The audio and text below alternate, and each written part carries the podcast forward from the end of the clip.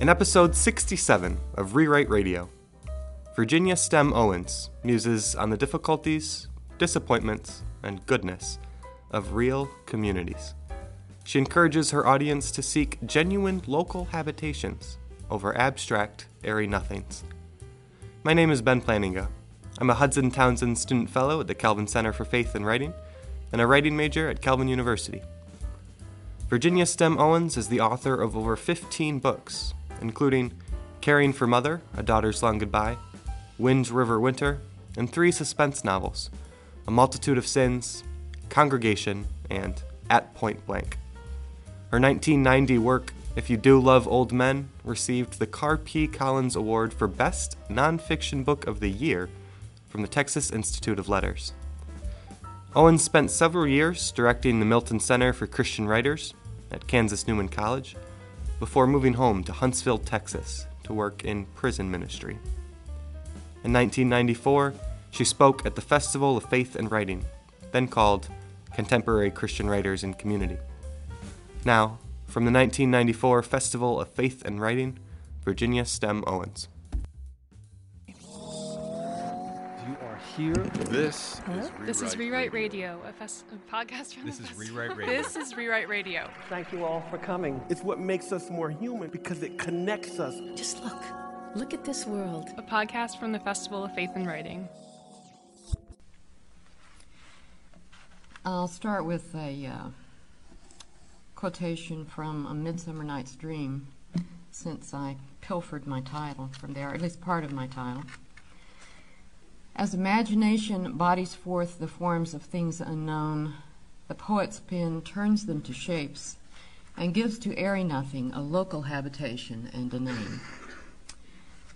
And ti- I've titled this Huntsville, Texas, a local habitation and a name.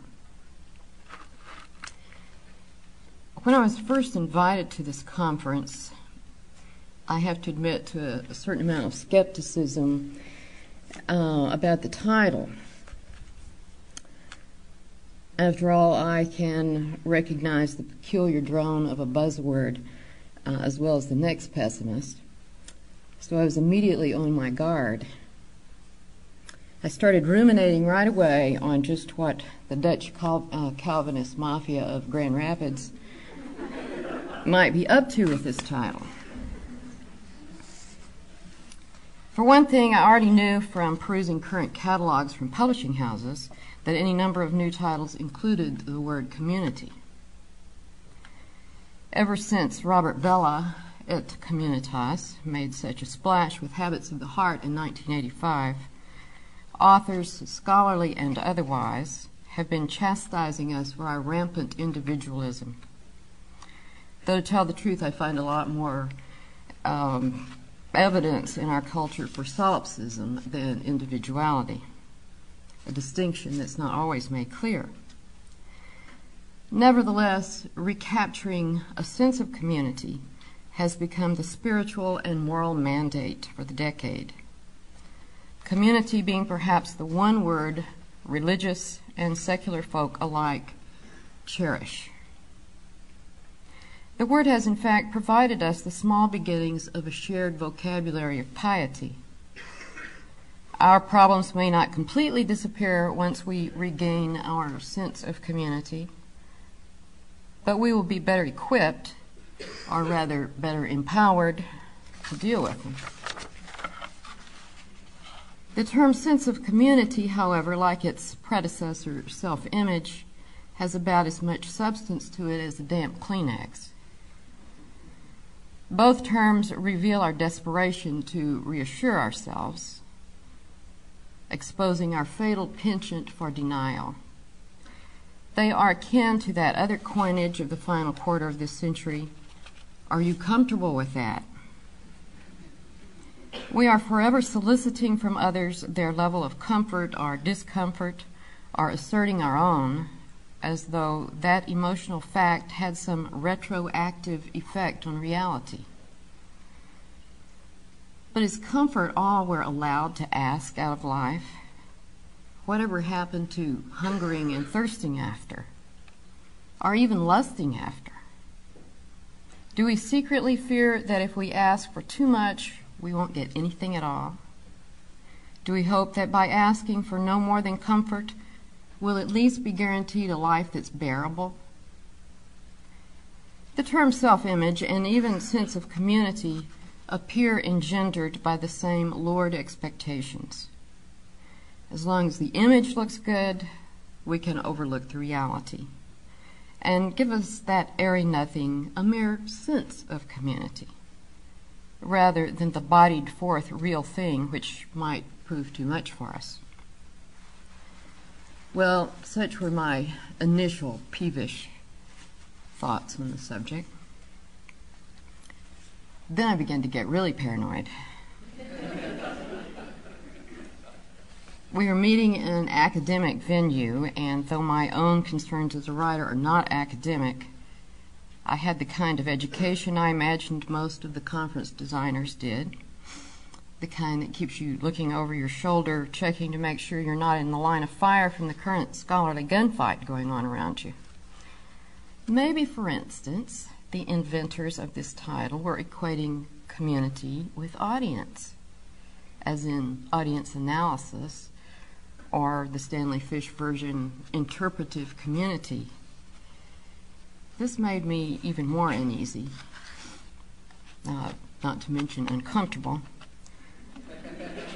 Interpretive communities are the turf of critics, not writers.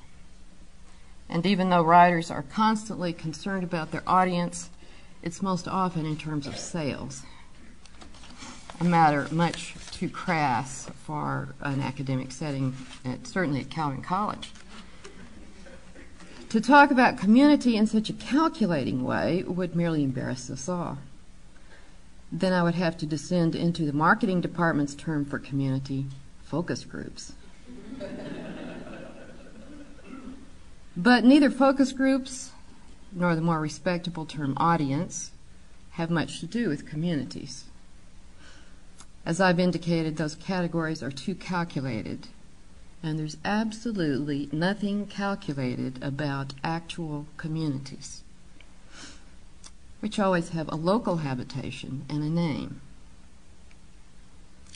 So, after forcing my way through the thorny hedge of theological rhetoric, sociological piety, and market speak, I felt I had finally tracked the word community to its natural habitat, where it means something everyone understands without thinking much about it because it's simply where we live. At least as I experience them, communities, like culture, are happenstance affairs, cobbled together from circumstance rather than intention. In the 1950s, Flannery O'Connor responded to an editorial in Life magazine calling on contemporary writers to give us something that really represents this country. Of course, in 1950, they didn't have the term community yet, so they just said country. O'Connor had ruminated on just what writers of her time might take as this hypothetical country. She wrote, The country that the writer is concerned with in the most objective way is the region that most immediately surrounds him, or simply the country with its body of manners that he knows well enough to employ. And this, I think, is what real communities are not theological abstractions are figments of our moral pretensions, but local habitations with names the region that immediately surrounds us, or in a word, places. If you type the word community on your computer and hit the alternate F1 key for the WordPerfect thesaurus, it lists locale, vicinity, district, and neighborhood as preferred synonyms. Geography, one of those homely subjects not taught in school anymore, is one of the necessary ingredients of a community. Have you ever noticed how, when you meet someone on strange turf, at a conference, for example, one of the first things you ask is, Where are you from? Even before the ever popular What Do You Do, most people like to peg others by. In this age of mobility, not only upward and downward, but sideways and back and forth, geography still defines us. People are most frequently and often most lastingly identified by their place of origin.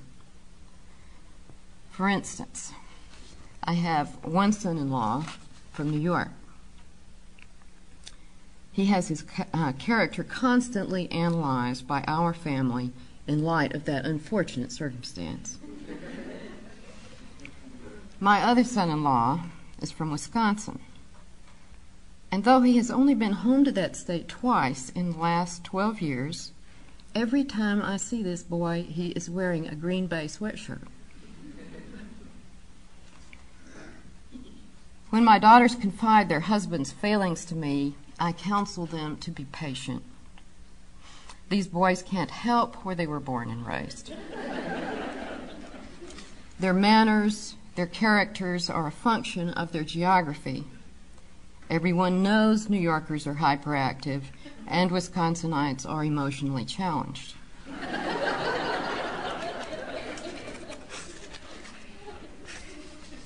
When Greg Wolf and I meet new people in our travels, we always start off by apologizing for the fact that we live in Wichita. It's a common failing amongst Kansans to always apologize for being from Kansas. But actually, I quickly qualify that remark by adding that I spend four months of the year at home in Texas. Otherwise, I would feel that my identity would be compromised with these strangers. I've tried thinking of Wichita, the place where I spend two thirds of my time now, as my community, but it simply doesn't work. I do have a certain affection for the place and many of the natives there, but it's not my community. Again, partly by circumstance, partly from my own recalcitrance, I remain an outsider there after almost four years. I don't feel particularly bad about this because I do have another community, another place where I do feel at home. I know that place is waiting for me and will still be there when I return, whether temporarily or for good. I left it once for what I thought was good, thinking I would never return. But when I showed up again after 16 years, there it sat, unperturbed either by my fickle desertion or my abashed reappearance. Whenever a writer leaves home and stays gone, O'Connor counseled, he does so at great peril to that balance between principle and fact, between judgment and observation, which is so necessary to maintain if fiction is to be true. Wanting my own fiction to be true, not to mention nonfiction, which is an even harder task, I've taken her advice and written about my community, or as the people in Walker County pronounce the word, leaving out the third syllable, community. My community has a name, Huntsville, Texas. And that's what I intend to tell you about now, since, unlike moral abstractions, I find it endlessly fascinating. Huntsville is a town of about 25,000 that sits beside the interstate running between Houston and Dallas. It has several claims to what it believes is fame, the first being that it's headquarters for the state prison system. Harboring more criminals per square foot than probably any other town in the country. Although over 35 prison units are scattered around the state of Texas, most of them in our county, originally there was only one stone edifice for incarcerating our misfits. Built in 1849, three blocks from the center of town, it looked more like an ornate castle than a prison. During the Civil War, convicts smelted cannonballs there for the Confederacy. Later, the last Comanche chief Satanta, threw himself from an upper story rather than face continued confinement. After World War II, the castle was torn down and replaced with a brick, a red brick blockhouse, which Huntsville natives still call the Walls. It remains the most famous of the prison units since it is where the state of Texas executes its criminals. Originally, this chore was accomplished with a rope.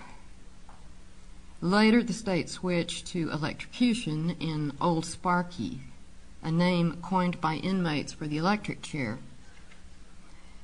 After the 20 year uh, ban on the death penalty, executions are now accomplished by lethal injections of pancuronium chloride.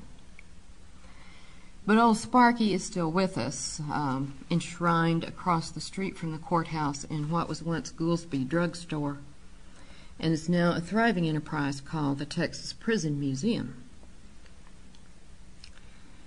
The prison looms over the community of Huntsville and colors both its past and its present. Farmers in Walker County used to be able to rent convicts by the day. I have or had a great uncle who was killed by an escaped convict who had worked for him once in that capacity. All the trees and shrubs around the State Museum in Huntsville are planted by the hands of thieves and murderers.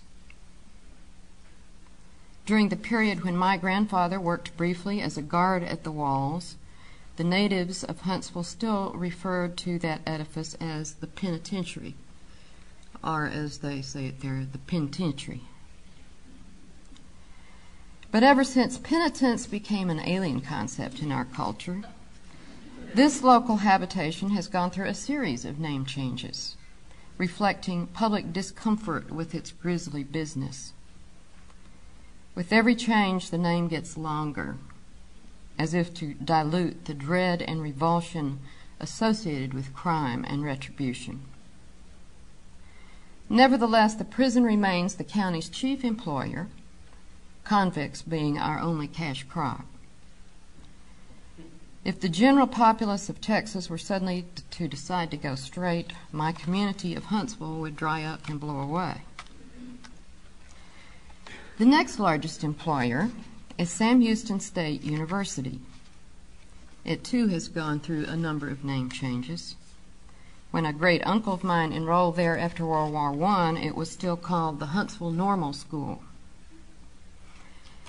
It is currently named after Texas national hero and first president, a six foot alcoholic politician who married a five foot Baptist lady of delicate disposition who saw to it that he dried out and got baptized in the nearest creek.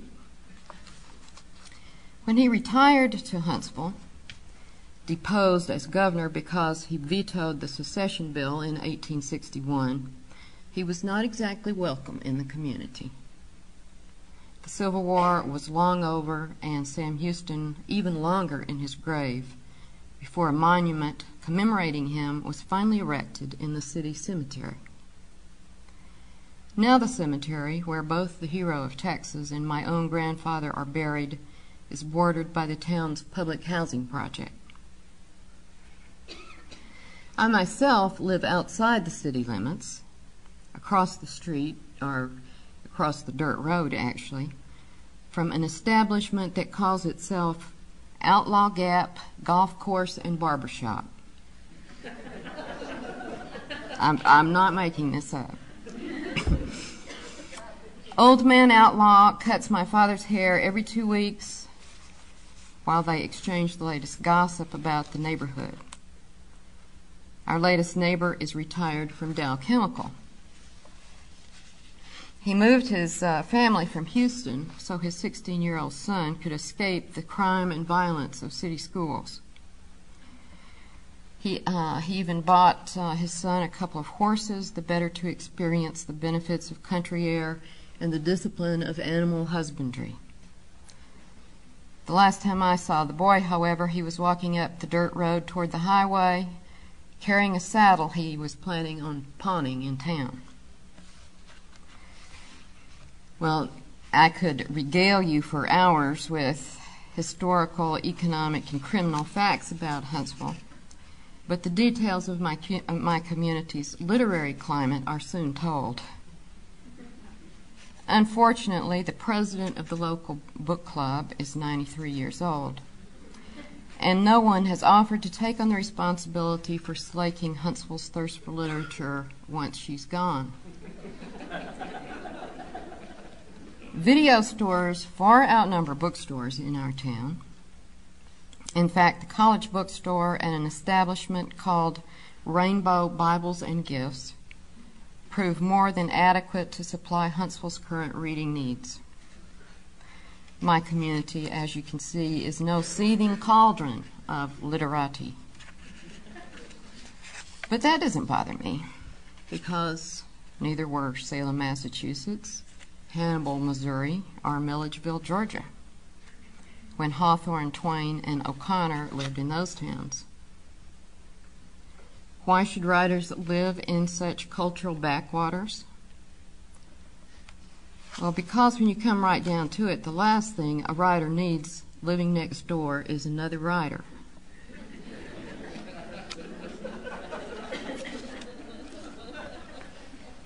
While it's true, uh, Hawthorne served a stint in Concord, that hotbed of transcendental scribblers, he went back to where he came from to write The Scarlet Letter. And Mark Twain left Hannibal for bright lights and big cities, it's true. But he spent most of his years on the road or at sea after that, trying to find that place again. Flannery O'Connor probably would have ended up in New York herself if she hadn't been struck down with lupus. Providentially, some of us think. As the years passed, she came to saw uh, she came to see her need for Andalusia and Milledgeville. She wrote, "It is a great blessing, perhaps the greatest blessing a writer can have, to find at home what others have to go elsewhere to seek." What a writer needs from a community is exactly what my community provides me with in abundance. Like Salem, Hannibal, and Milledgeville, Huntsville is a town you can get your teeth into. All these communities were places where ordinary people just happened to live, some of whom just turned out to be writers. They were full of characters, preachers who seduced lonely women, parents who abuse their children, children who run away, greedy landowners, crafty field hands, convicts who murder hapless grandmothers. And they were full of interesting stuff, too. Houses with an excess of gables, immense rivers running by them, peacocks roosting in trees around the shanties of the hired help, prisons the work of Hawthorne, Twain, and O'Connor is marked, and in fact is dependent upon, the communities that bred them. Without the dark history of Salem, we would have had no Scarlet Letter. Without Hannibal, Huck Finn would not have floated down the Mississippi into our national consciousness. Without Milledgeville, we would be denied Ruby Turpin and the Misfit. It took real places to produce these people, not some abstract literary marketplace that is no place at all. Sanitized, disembodied concepts of community are, in fact, antithetical to writing. The isolated imagination is easily corrupted by theory, O'Connor warned, but the writer inside his community seldom has such a problem.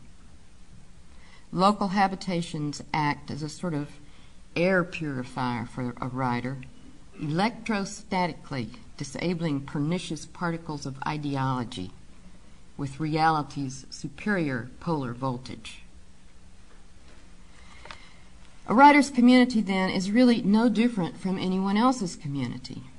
It's a place, the place where one happens to get born or live or work. Communities are neither intentional nor abstract. Like life, they happen. And like places, communities are limited by time and space, condition, conditions which we mortals are always trying to escape because they make us distinctly uncomfortable. They remind us of our limitations, that no matter how much we uh, control we gain over nature, no matter how technological reproduction becomes, we are not the ones who choose where or to whom we are born. Someone else, often unwittingly and in the heat of passion, chooses that for us. And even test tubes will not change that. The very fact that we work so hard inventing mental abstractions we call communities show how desperate we are to escape the limitations of place.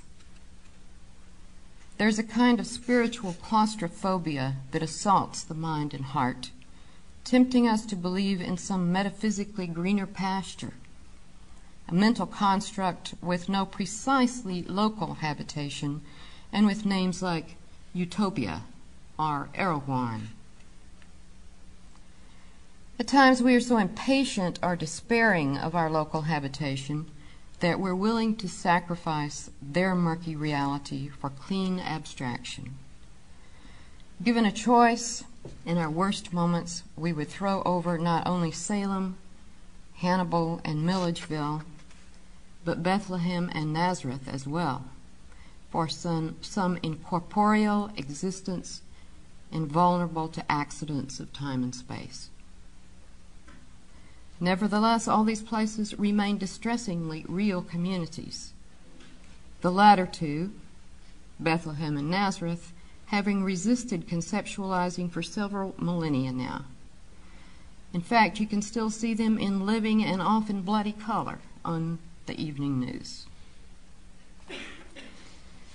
It is indeed imagination's job to underscore these very limitations, to deplatonize the universe to body forth the airy nothings of our private conceptualizings, to turn them to shapes and give them a local habitation and a name. Unless we maintain as firm a grip as possible on these local habitations, we tend to float off into the void. Not being native to such ethereal regions, we enter them unequipped with natural protection and thus are prey to all sorts of disembodied spirits who are themselves seeking incarnation, as the Gerasene demoniac and the pigs learned. Strange, isn't it, that we should desire the freedom of disembodiment while the spirit world lusts after a body? But without local habitations, without names like Nazareth and Bethlehem, or even Huntsville, religion becomes philosophy, earth becomes environment, and you become an actuarial function. So I beseech you, therefore, brethren, as Jesus did the Gerasene demoniac, go back to your own hometown. You'll no doubt find that the people there are still obsessing about those pigs or about the potholes or the politicians. But like the convalescent madman, that's where we're to tell our story. Because it's the setting for the story God is still telling.